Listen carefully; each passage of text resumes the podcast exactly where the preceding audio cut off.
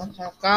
พ่อแม่จะเสริมสร้าง EQ ให้ลูกเนี่ยได้อย่างไรนะคะ จากหนังสือเล่มนี้ก็แนะนำว่าพ่อแม่มีบทบาทสำคัญอย่างยิ่งในการเลี้ยงดูลูก และก็แต่ละช่วงวัยนะคะ พ่อแม่จะต้องมีความเข้าใจและทักษะในการเลี้ยงลูกอย่างถูกต้อง ซึ่งจะนำไปสู่การสร้าง EQ นะคะ เราก็อยากจะให้รู้เรื่องความเชื่อผิดๆนะคะ แล้วก็ความเชื่อที่ถูกอะมันเป็นยังไง ความเชื่อที่ผิดนะคะก็คือการรักลูกคือการเลี้ยงลูกให้ลูกอยู่สุขสบาย พ่อแม่จะทำทุกอย่างแทนลูกแล้วก็คอยตามเก็บข้าวของที่ลูกทิ้งไว้ ไม่ไม่เป็นที่เป็นทาง อันนี้เป็นความเชื่อที่ผิดนะคะ เราก็จะเห็นว่าถ้าพ่อแม่เลี้ยงแบบนี้เนี่ยพ่อแม่ก็จะเหนื่อย แล้วก็ลูกก็จะทำบ้านรกด้วย ความเชื่อที่ถูกต้องก็คือ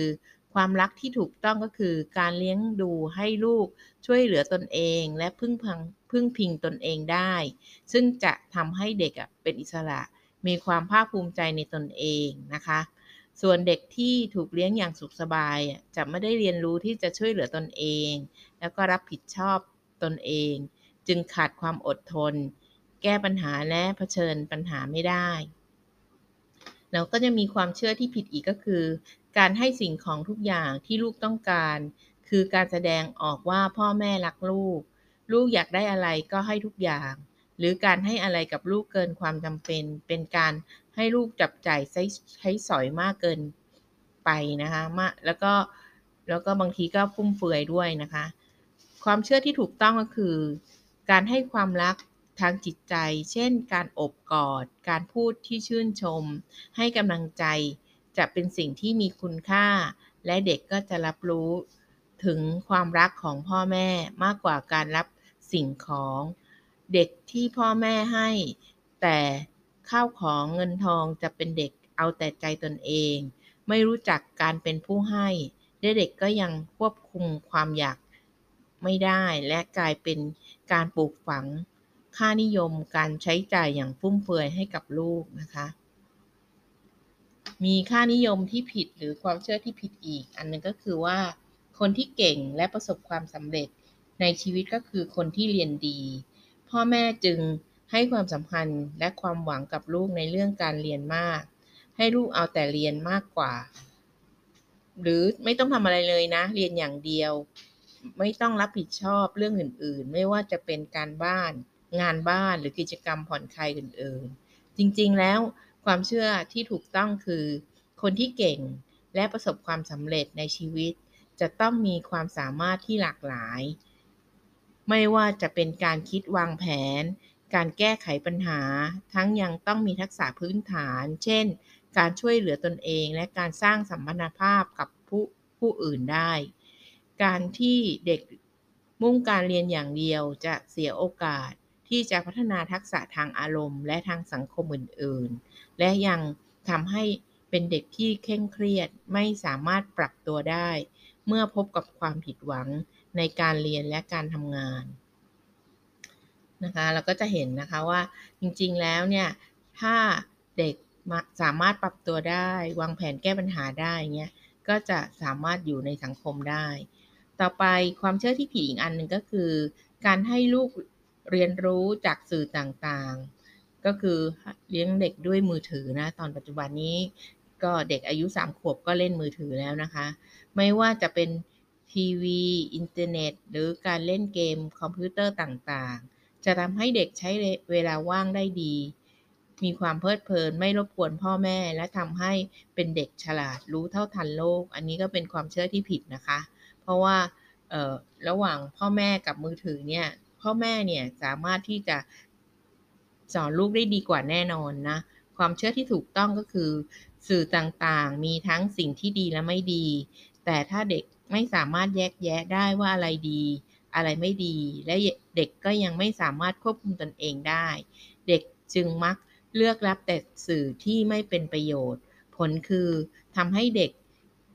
เป็นเด็กเจ้าสำราญ คิดแต่เรื่องไร้สาระ และยังขาดโอกาสที่จะทำกิจกรรมต่างๆ ที่จะเป็นประโยชน์ ดังนั้นจึงมี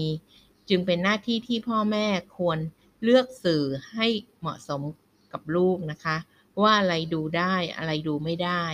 กำหนดเวลาที่เหมาะสม และให้อยู่ในสายตา ของพ่อแม่เพื่อชี้แนะสิ่งที่เหมาะสมให้กับลูกนะคะ ทีนี้มีความเชื่อที่ผิดอีกอันหนึ่งก็คือ เด็กยังเล็กไม่จำเป็นต้องสอนอะไรมาก ก็เชื่อว่าเด็กยังเล็กอยู่ตลอดนะคะ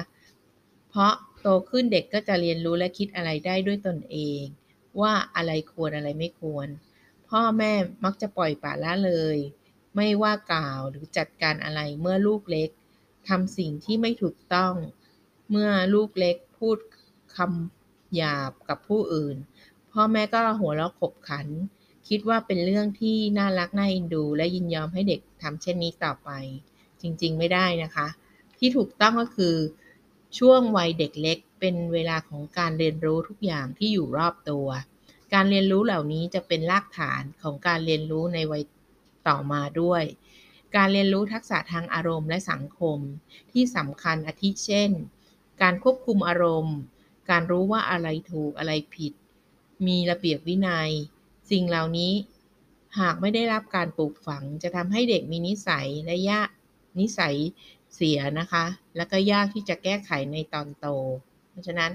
เวลาเราจะไปไหนไปทานข้าวพาน้องพาลูกเราไปทานข้าวเนี่ยเราก็ต้องรู้ว่าระเบียบในร้านอาหารต้องเป็นยังไงนะคะ นั่งที่เก้าอี้นะไม่ได้นั่งบนโต๊ะ ไม่ปีนไปปีนมาอะไรอย่างเงี้ยนะคะ เราก็จะต้องให้เด็กได้เรียนรู้ และควบคุมอารมณ์ต่างๆได้ เขาบอกว่าวิธีการเลี้ยงลูกให้มี EQ ดีนะคะ ก็คือ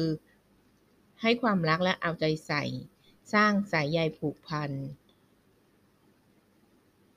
คือถ้าเด็กอะได้รับความรักและเอาใจใส่เนี่ย เด็กจะเติบโต เป็นคนที่มีมนุษยสัมพันธ์ที่ดี จิตใจมั่นคง เชื่อมั่นในตนเอง มีอารมณ์สุขขุมหนักแน่นนะคะ แต่ถ้าพ่อแม่ละเลยไม่ได้สนใจเอาใจใส่เด็กเนี่ย ลูกก็จะไม่เกิดความผูกพัน และก็จะไม่ไว้วางใจผู้อื่น ขาดความอบอุ่น ขาดความมั่นใจทางใจ ความมั่นคงทางจิตใจนะคะ แล้วก็มีแนวโน้มที่จะมีอารมณ์หวั่นไหวง่าย ให้ลูกมีโอกาสช่วยเหลือตนคนอื่นด้วยนะคะ แล้วก็ช่วยเหลือตนเองด้วย การที่เราจะเลี้ยงลูกให้ลูกจะช่วยเหลือตนเองได้เนี่ย ลูกก็จะต้องรู้จักคิดรู้จักท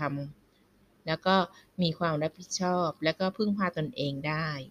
แต่ถ้าเราไม่เปิดโอกาสให้ลูกเลย แม่ทำแทนหมด พ่อทำแทนหมดเนี่ย ลูกก็จะกลายเป็นคนที่ไม่ทำอะไร หรือทำอะไรไม่เป็น แก้ปัญหาด้วยตนเองไม่ได้นะคะ ความรับผิดชอบก็ไม่ดี และเป็นภาระของพ่อแม่นะคะ ก็เด็กบางคนเนี่ยอายุ8ปดเก้าขวบแล้วยังพ่อแม่ต้องอาบน้ำให้อยู่เนี่ยเพราะว่าพ่อแม่กลัวว่าเด็กอาบน้ำแล้วจะไม่สะอาดไงแต่จริงๆแล้วเราควรปล่อยให้เขารู้จักเรียนรู้ แล้วก็อาบน้ำด้วยตนเอง เพียงแต่เรามาตรวจสอบอีกนิดหน่อยนะคะ การที่จะปล่อยเปิดโอกาสให้ลูกได้ดูแลตัวเองเนี่ยเป็นสิ่งที่ลูกจะต้องได้รับการฝึกฝนนะคะ ก่อนที่จะเข้าเรียนอนุบาลด้วยซ้ำ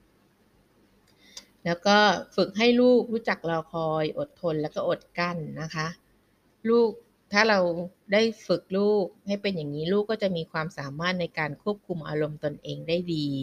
มีความยับยั้งชั่งใจ แล้วก็ต่อสิ่งที่ล่อใจหรือสิ่งที่มายั่วยุได้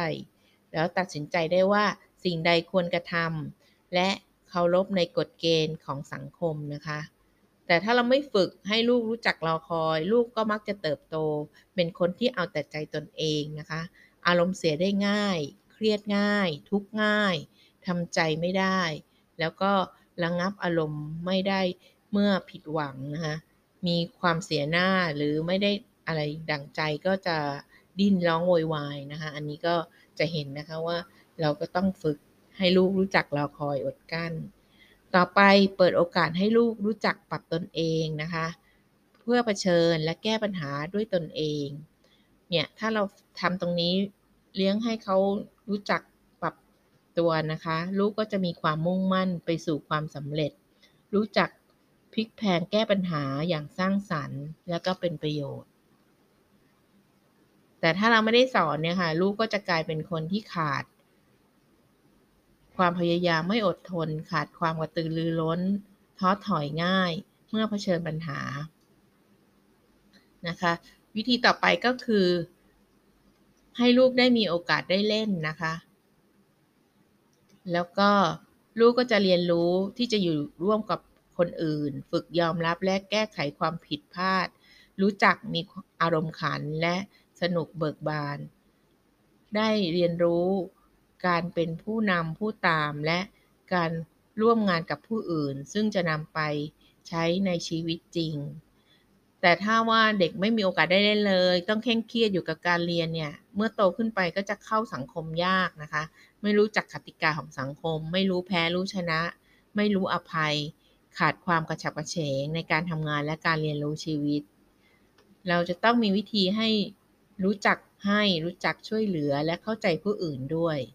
เมื่อเด็กได้รับการปลูกฝังให้เป็นคนที่รู้จักให้เด็กก็จะเป็นที่ชื่นชอบของคนทั่ว ๆ ไป และสามารถประสานความร่วมมือกับผู้อื่นได้อย่างราบรื่น แต่ถ้าเด็กไม่ได้รู้จักการให้นะเด็กก็จะเป็นคนที่นึกถึงแต่ตนเองเป็นใหญ่ ใจคอคับแคบนะคะ ขาดความเห็นอกเห็นใจผู้อื่น แล้วก็เข้ากับคนอื่นได้ยาก เขาบอกว่าวิธีการเลี้ยงดูที่เหมาะสมในแต่ละวัยนี้ก็จะแตกต่างกันไปนะคะ อันนี้ก็จะเป็นวิธีการหลักๆ มีทั้งหมด 6 6 วิธีด้วยกันนะคะสำหรับ episode นี้ขอบคุณมากค่ะ ถ้าท่านใดสนใจแล้วก็อยากจะมีคำถามก็สามารถถามเข้ามาที่ forum ของสุขภาพจิตได้นะคะในคลังความรู้ และถ้าใครสนใจอยากอ่านเพิ่มเติม ก็สามารถคลิกไปตามลิงก์ที่แปะไว้ให้นะคะ สำหรับวันนี้ขอบคุณค่ะ